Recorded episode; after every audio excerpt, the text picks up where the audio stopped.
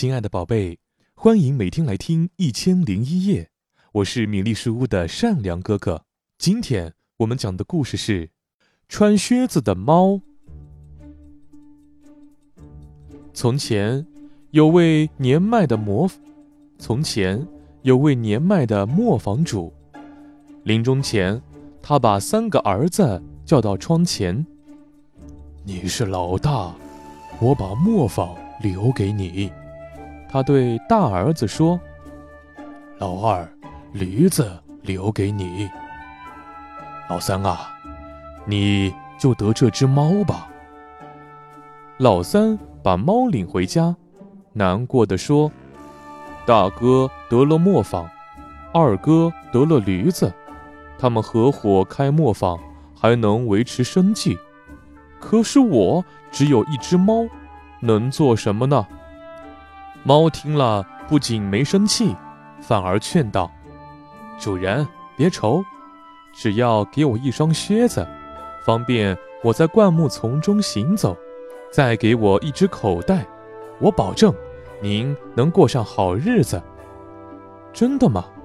年轻人有些怀疑。不过，他曾亲眼见到这只猫耍花招捉老鼠，他想，说不定。他真的有什么特别的本事呢？于是就给他靴子和口袋。猫穿上靴子，带上口袋，来到森林。他用口袋布下陷阱，抓到了一只兔子。猫提着兔子去见国王，他深鞠一躬，说：“尊敬的陛下，我的主人卡拉巴侯爵派我把这只兔子献给您。”猫为年轻人编造了卡拉巴侯爵这个身份，告诉你的主人，我很感谢他。国王说。猫离开王宫，来到一片麦田，又用同样的办法逮了两只鹌鹑，拿去献给国王。我很喜欢这份礼物，请向你的主人转达我的谢意。国王说。一连三个月。猫都以卡拉巴侯爵的名义向国王进贡猎物。有一天，猫听说国王和公主要去郊外游玩，连忙对主人说：“您的好运来了，快脱下衣服到河里洗澡。”年轻人虽然不知道猫在耍什么把戏，但还是照做了。很快，国王的马车驶过来了。猫扯着嗓子喊起来：“救命啊！卡拉巴侯爵要淹死啦！”国王认出穿靴子的猫，赶紧派侍卫去救卡拉巴侯爵。猫对国王说：“我主人洗澡时，小偷把他的衣服偷走了。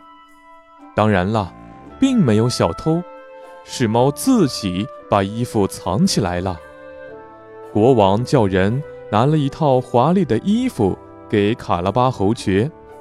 年轻人本来就长得眉清目秀，穿上漂亮的衣服后，显得更加英俊潇洒了。今天啊，总算见到卡拉巴侯爵了，国王很高兴。陛下，能见到您是我的荣幸。年轻人说。国王邀请彬彬有礼的卡拉巴侯爵和他们一起出游。很快，年轻人和公主都被对方吸引，陷入爱河。猫远远地跑到马车面前，对在草场上割草的农夫们说：“喂，听着，要是有人问起来，你们就要说这片草场是卡拉巴侯爵的，不然。”你们会被剁成肉酱。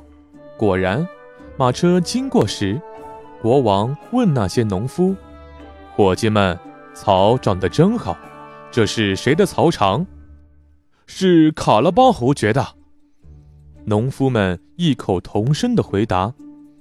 猫继续往前跑，遇到一群收麦子的人，就对他们说：“喂，听着，要是有人问起来。”你们要说麦田是卡拉巴侯爵的，不然你们会被剁成肉酱。”不一会儿，国王的马车来了，看到麦子长势喜人，国王问道：“这片麦田是谁的？”“是卡拉巴侯爵的。”收麦子的人们异口同声的回答。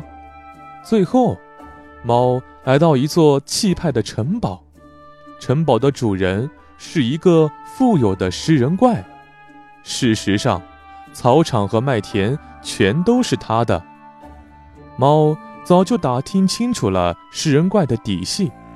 他说：“听说您的本事可大了，能变成各种动物。”没错，食人怪很得意。您能变成狮子吗？砰的一声，食人怪变成了一头狮子。猫吓坏了，连忙跳进柜子里。怎么样？现在你信了吧？食人怪变回原形，说道。猫小心翼翼地从柜子里跳出来，战战兢兢地说：“我还是有点怀疑，您的身材这样魁梧。”变成庞大的动物当然容易，可是要变成老鼠那样小的动物，应该很难吧？小菜一碟。食人怪说：“砰的一声，它变成了一只小老鼠。”猫猛扑上去，把它吞进了肚子里。